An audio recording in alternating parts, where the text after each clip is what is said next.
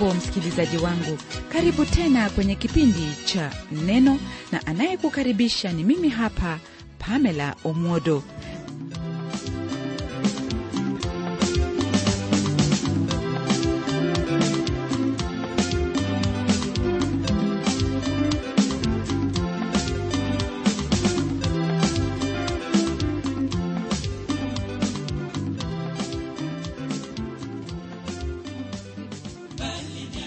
namshukuru bwana ndugu msikilizaji kwani kila mara tunapokutana wakati huu najua kwamba mungu ametuandalia hayo ambayo ni mema ili tushiriki pamoja hasa kutoka kwenye neno lake yaani biblia.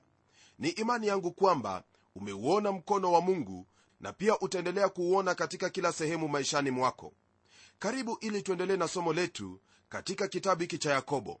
Somo letu latoka kwenye aya ya tatu hadi ile aya ya 11 kwenye sura ya kwanza. Kwenye hii sura ya kwanza mtume yakobo bado anaendelea kuzingatia swala la mungu kuyaruhusu majaribu katika maisha yetu na jinsi ambavyo yanakusudi katika maisha yetu kama watoto wake.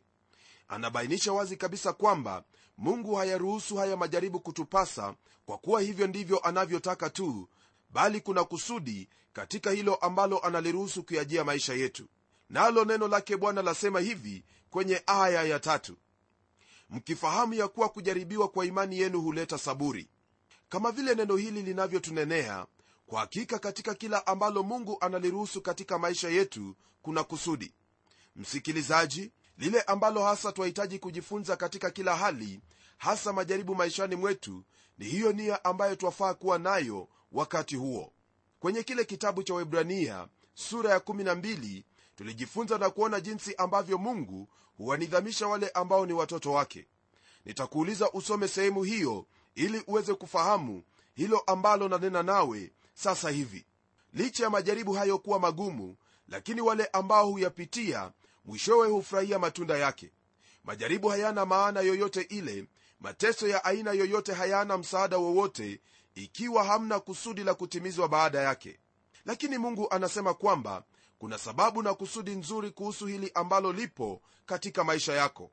Ndiposa kwenye kile kitabu cha warumi sura ya 8 aya ile ya 28 neno lake latuambia kwamba nasi twajua katika mambo yote mungu hufanya kazi pamoja na wale wampendao kuwapatia mema yaani wale walioitwa kwa kusudi lake.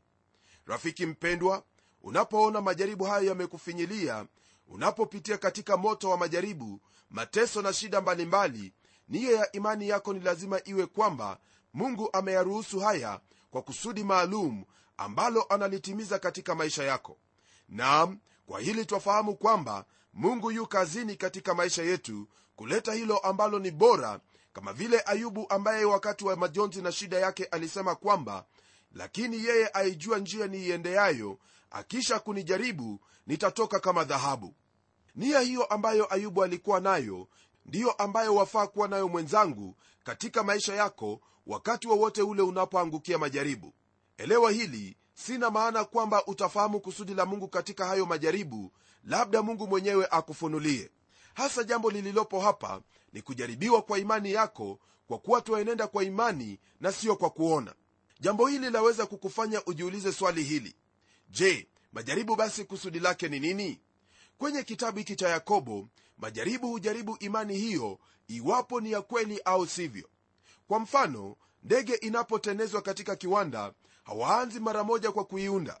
Bali ni lazima kufanya mchoro wa jinsi ambavyo wanataka ndege hiyo kuwa.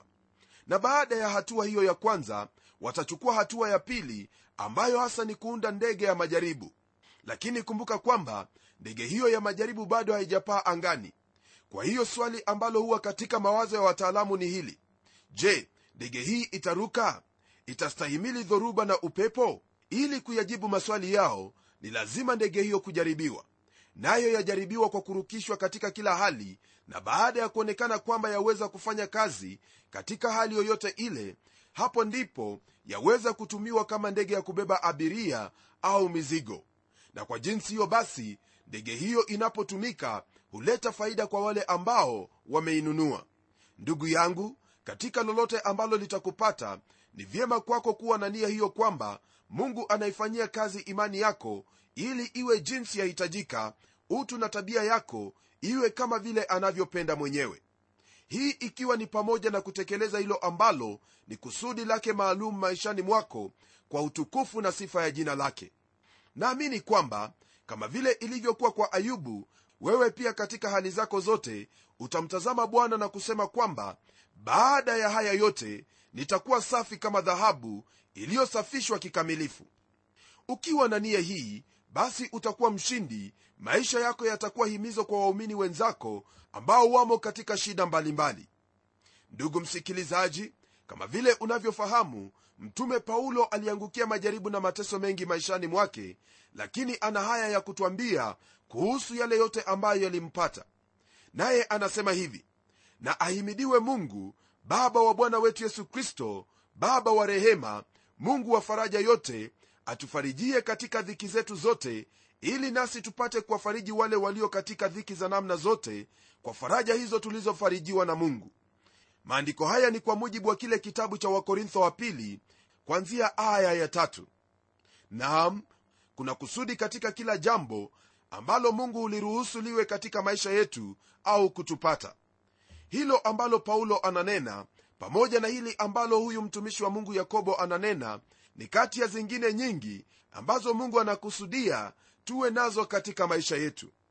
Mtumaini bwana katika yote nawe utapata faida ya hayo ambayo mungu ameyaruhusu maishani mwako kwa kuwa na nia hiyo ya kumwamini katika kila jambo. Majaribu msikilizaji ni kama vile wakati ambapo mawe yenye madini huangaliwa au kupimwa ili ijulikane ni kiasi kipi cha madini yaliyomo kwenye mawe yale. Kile ambacho mtaalamu wa madini hufanya ni kumwaga asidi kwenye mawe yale. Iwapo mawe yale yalifikiriwa kuwa na dhahabu basi yote ambayo si dhahabu huchomwa na asidi hiyo nayo na dhahabu hujitokeza. Na hivyo ndivyo ambavyo mungu huifanya imani yetu ili uhakika wake ujulikane. Asidi ya majonzi shida matatizo na mateso ya kila namna hubainisha imani uliyo nayo kisha kwenye aya ya nne neno lake bwana lasema hivi saburi na iwe na kazi kamilifu mpate kuwa wakamilifu na watimilifu bila kupungukiwa na neno. Ndugu yangu aya hii yatufunza na kutuonyesha jinsi ambavyo subira yaweza kutufanya kuwa wakamilifu au kukomaa katika maisha yetu ya imani. Lakini swali ni hili jambo hili lafanyikaje katika maisha yetu? Kwanza kabisa saburi ni tunda la roho. Je hii ina maana kwamba ni roho ndiye atakayeleta subira na kuiweka maishani mwetu? Au ina maana kwamba ni lazima sisi wenyewe tuwa...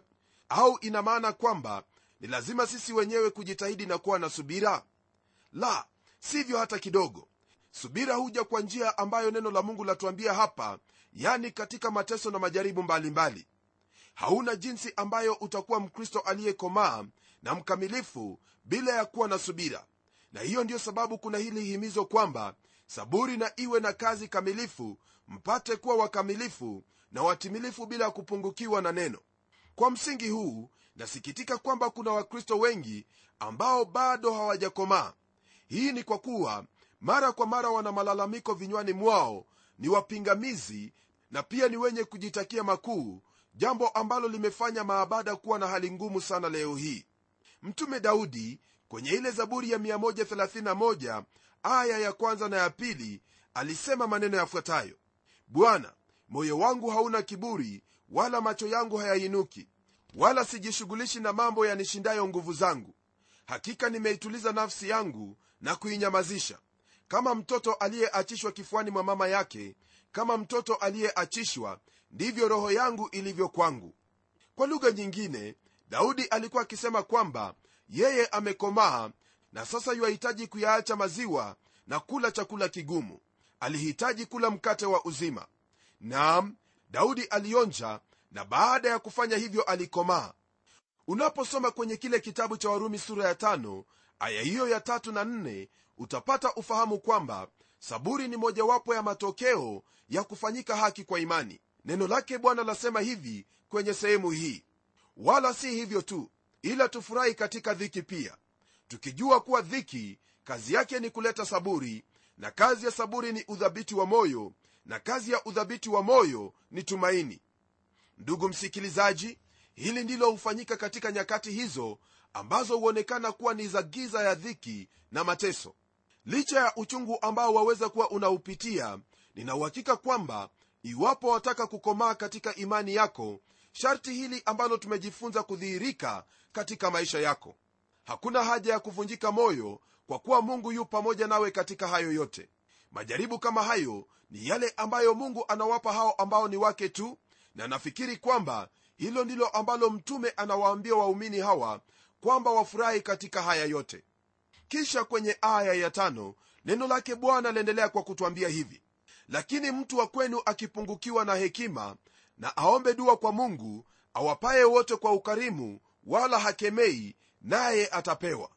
Hekima hii ambayo neno la mungu lanena kuhusu ni hiyo ambayo yahitajika kutumiwa wakati huo wa majaribu. Naam ni kweli kwamba wewe pamoja nami hapa ulimwenguni ni lazima tutapatwa na shida nyingi na matatizo ya kila namna. Lakini lile ambalo ni la muhimu ni jinsi ya kutatua shida hiyo. Je mwenzangu utafanya nini wakati ambapo wakutana na mambo kama haya? Na iwapo ni mtu ndiye anakupa shida na matatizo utayasuluhisha kwa jinsi gani? Hili ndilo ambalo neno la mungu latuhimiza kumwomba mungu dua ili tupokee hekima ya kufanya hilo ambalo li katika mapenzi yake mungu. Hekima ni jinsi ya kutumia maarifa uliyo nayo. Na hili ndilo ambalo mungu atakupa ili ufanye uamuzi wa busara katika kila hali. Ndiposa neno hili la mungu latuambia kwamba mtu yeyote ambaye amepungukiwa na hekima na aombe dua kwa mungu awapaye wote kwa ukarimu wala hakemei naye atapewa. Tunapokuwa na hitaji lolote wakati wa majaribu tuna mahali pa kukimbilia yani kwa baba mungu wetu nasi tutapata hekima hiyo ya kutusaidia kuchagua hilo ambalo twahitaji kulitenda katika mapenzi yake. Msikilizaji nenda kwake nawe utapata hekima ya kukusaidia katika maisha yako. Nayo aya ya sita yaendelea kwa kusema hivi ila na aombe kwa imani pasipo shaka yoyote maana mwenye shaka ni kama wimbi la bahari lililochukuliwa na upepo na kupeperushwa huku na huku. Hapa mwenzangu twapata himizo la jinsi ambavyo twahitaji kuyaisha maisha yetu katika kila hali. Sio kuishi kwa shaka wakati huo wa majaribu bali kuwa na imani. Watu wengi huishi maisha ya kusononeka kwa kuwa hawamwamini mungu katika hali zao binafsi. Kuna kijana mmoja ambaye alikuwa kwenye chuo cha biblia. Huyu alitoka kwenye jamii maskini na kila muhula ilikuwa shida kwake kulipa karo. Kwa sababu hiyo maisha yake yalikuwa na wasiwasi kwani hakujua kama atamaliza masomo yake au atayaachia katikati. Alifanya kila kazi pale shuleni ili apate karo hiyo. Lakini bwana alikuwa mwaminifu kulingana na neno lake na mwisho alimaliza masomo yake. Alipotazama jinsi alivyoyaishi maisha yake kwenye chuo alijuta kwa nini hakuishi kwa imani na kumtumaini mungu katika kila hali aliyokuwa nayo. Angelifanya hivyo basi maisha yake angelikuwa tofauti kabisa kwani angelikuwa na furaha katika shida hiyo aliyokuwa nayo. Nawe rafiki msikilizaji ni vyema kwako kuomba dua kwake mungu bila shaka kwa kuwa mungu ambaye ni baba yako anafahamu yote ambayo wahitaji maishani mwako. Jambo hili ni lazima ulifanye kwa imani kwa kuwa usipofanya hivyo basi utakuwa kama wimbi la bahari ambalo lapeperushwa na upepo usiwe jinsi hiyo bali mtegemee mungu katika yote nawe utaimarika katika imani yako. Neno lake bwana laendelea kutwambia hivi kwenye aya ya saba hasa kuhusu mtu huyo mwenye shaka katika moyo wake. Neno lasema hivi maana mtu kama yule asidhani ya kuwa atapokea kitu kwa bwana. Ndugu yangu mara nyingi kile ambacho humfanya mtu asipokee kutoka kwa bwana ni hali hiyo ambayo mtu hufikia na kuona kwamba yuwaweza kusuluhisha shida zake mwenyewe. Na iwapo basi itakuwa hivyo mungu hana lingine ila kukuacha ili ujishughulikie mwenyewe. Na katika kujitegemea mwenyewe hakuna hilo jema ambalo utalipata katika maisha yako. Basi hili ndilo ambalo neno hili hasa lanena hapa. Kwa nini usimtwike bwana fedheha zako zote? Kwa nini usimwombe hekima kwa imani ili akupe hayo maarifa ya kusuluhisha hilo ambalo limekupata? Omba kwa imani nawe utapata maana pasipo imani huwezi kumpendeza mungu. Kwenye aya ya nane ndugu msikilizaji neno lake bwana lasema hivi mtu wa nia mbili husitasita katika njia zake zote. Andiko hili ndugu msikilizaji najua kwamba la kukumbusha israeli ambao walikuwa na shida hii.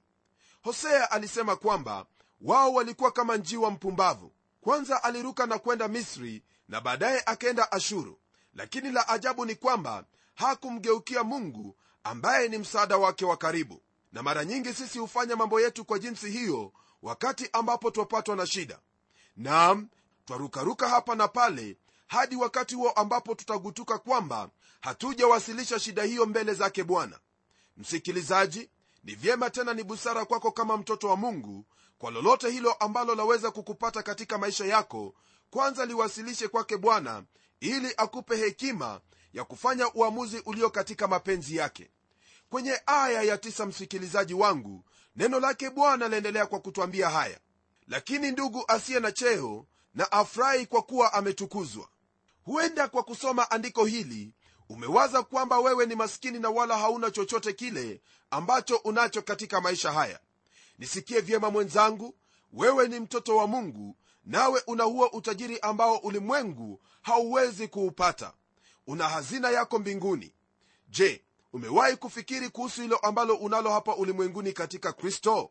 Nam tunavyo vyote katika kristo. Paulo akiwaandikia wale wapendwa wa kanisa la korintho aliwaambia hivi basi mtu yeyote na asijisifie wanadamu.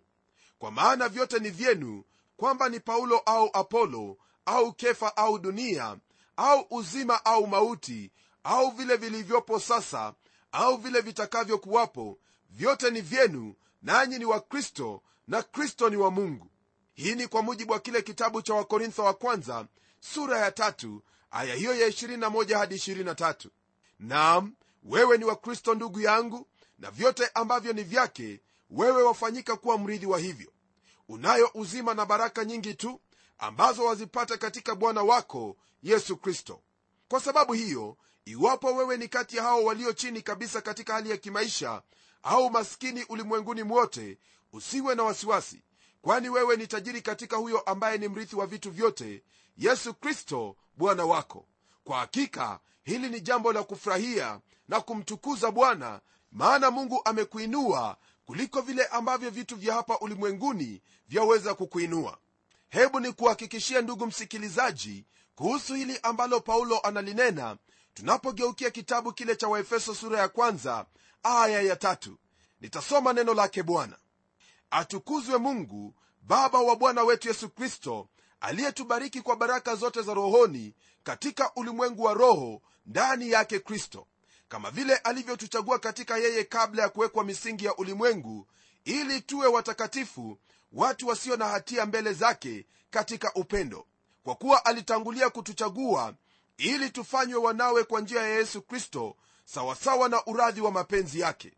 Ndugu msikilizaji hiyo haitoshi. Hebu tena nikuelekeze kwenye sehemu nyingine ambayo hasa yanena kuhusu jinsi ambavyo wewe umebarikiwa.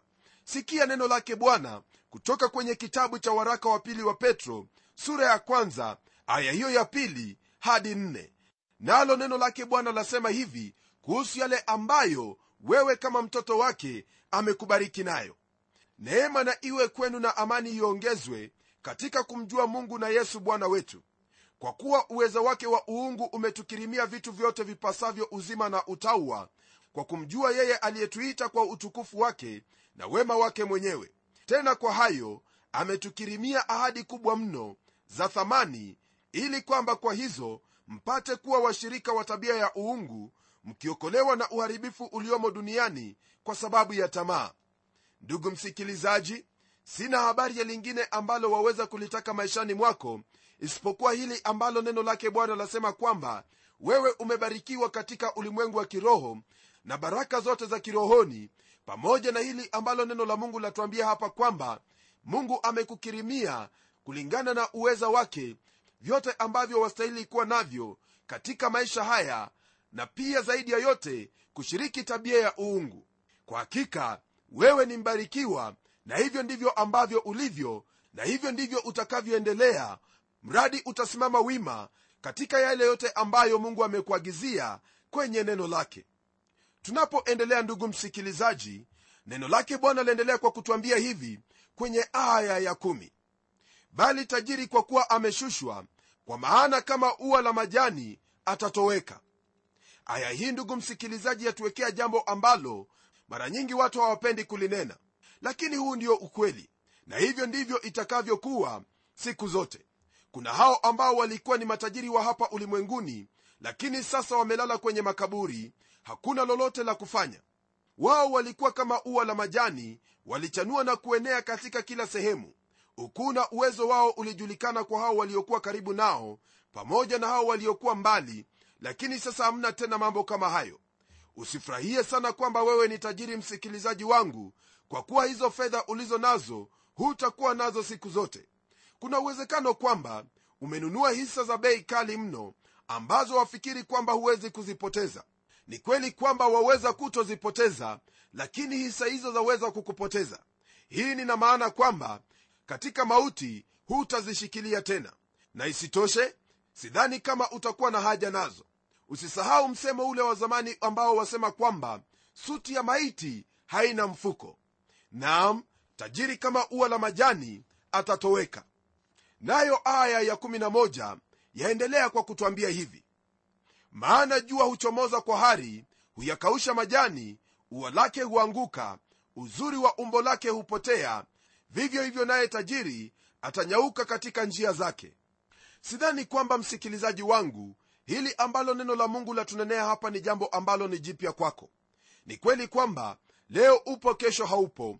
Uwe ni tajiri au maskini. Uwe ni tajiri au maskini. Lakini kuna uheri hasa kwa yule ambaye ni maskini lakini anamwamini bwana yesu kristo. Furahi hasa kwa ajili ya mwokozi wako yesu kristo maana amekuokoa ili urithi uzima huo wa milele na pia hapa katika maisha haya atakusaidia katika kila njia.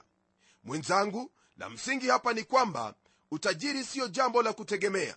Kwa kuwa huo utajiri hautakuwa nawe katika hali zako zote za baadaye. Ni vyema kwako kumtumaini bwana yesu kristo maana huyo yuaishi milele. Kitabu hiki msikilizaji ni mwalimu ambaye anatuhimiza na kutufahamisha kile ambacho twahitaji kufanya wakati huo wa shida na dhiki mungu anakutaka uwe mkomavu katika maisha yako na kwa msingi huo ni lazima kuleta hayo ambayo yatakuelekeza kwenye lengo hilo. Kama vile nilivyokuwa nimesema hapo awali majaribu haya yanakutofautisha wewe na hao ambao ni watoto haramu.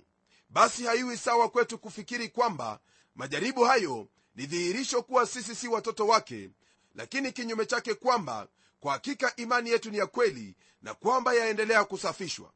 Rafiki yangu kwa msingi wa hili ambalo twalisoma hapa itakuwa bora kwako kuyaangalia maisha yako na ikiwa hauna shida yoyote ile au majaribu basi tafakari sana kuhusu imani yako. Je ni ya kweli au si ya kweli? Kama kuna ishara ya majaribu basi furahi kwa kuwa wewe ni wake. La muhimu ni kwako kufahamu kwamba licha ya kuwa yakobo anazingatia subira ambayo mungu huifanya katika maisha yetu hasa wakati huo wa majaribu mungu ana malengo zaidi na siyo hili moja peke yake. Kuna mengi ambayo yameandikwa kuhusu lengo au kusudi la majaribu. Kuna huyo aliyesema kwamba bila mwiba hakuna kiti cha enzi bila siki hakuna utukufu na bila msalaba hakuna taji. Mpendwa ni vyema uwe na nia hii katika maisha yako siku zote maana lolote ambalo litakufikia halitakuvunja moyo. Katika kristo wayaweza yote. Mtegemee nawe utayaona haya yakitendeka. Nitaomba pamoja nawe kwa kuwa mungu wetu yu karibu nasi kuliko miungu ingine yote tena yu tayari kujibu dua na sala zetu. Na tuombe. Baba tena mungu wetu asante kwa kuwa wewe ndiwe mungu wetu na wala hakuna mungu mwingine. Wewe ndiwe mwokozi wetu na katika jina lako bwana twatumaini. Naomba hasa kwa ajili ya ndugu yangu msikilizaji kwamba katika hali hiyo aliyo nayo sasa hivi wewe waifahamu vyema na pia wajua kusudi na lengo lako katika hilo ambalo limempata. Msaidie ili awe na saburi katika yale yote ambayo wataka kumkamilisha ili awe mkamilifu. Naomba haya kwa imani katika jina la bwana wetu yesu kristo aliye bwana na mkombozi wetu. Amen. Ndugu mpendwa mungu awe pamoja nawe unapokuwa na nia iliyo sawa kuhusu hayo ambayo yamekupata katika maisha haya. Usisahau majaribu ni njia ya imani yako kuthibitishwa na pia ni hilo ambalo laonyesha kwamba mungu yu kazini maishani mwako akukamilishe usipungukiwe na kitu. Na katika haya yote neema yake iwe pamoja nawe. Hadi tutakapokutana tena kwenye kipindi kijacho mimi ni mchungaji wako jofre wanjala munialo na neno litaendelea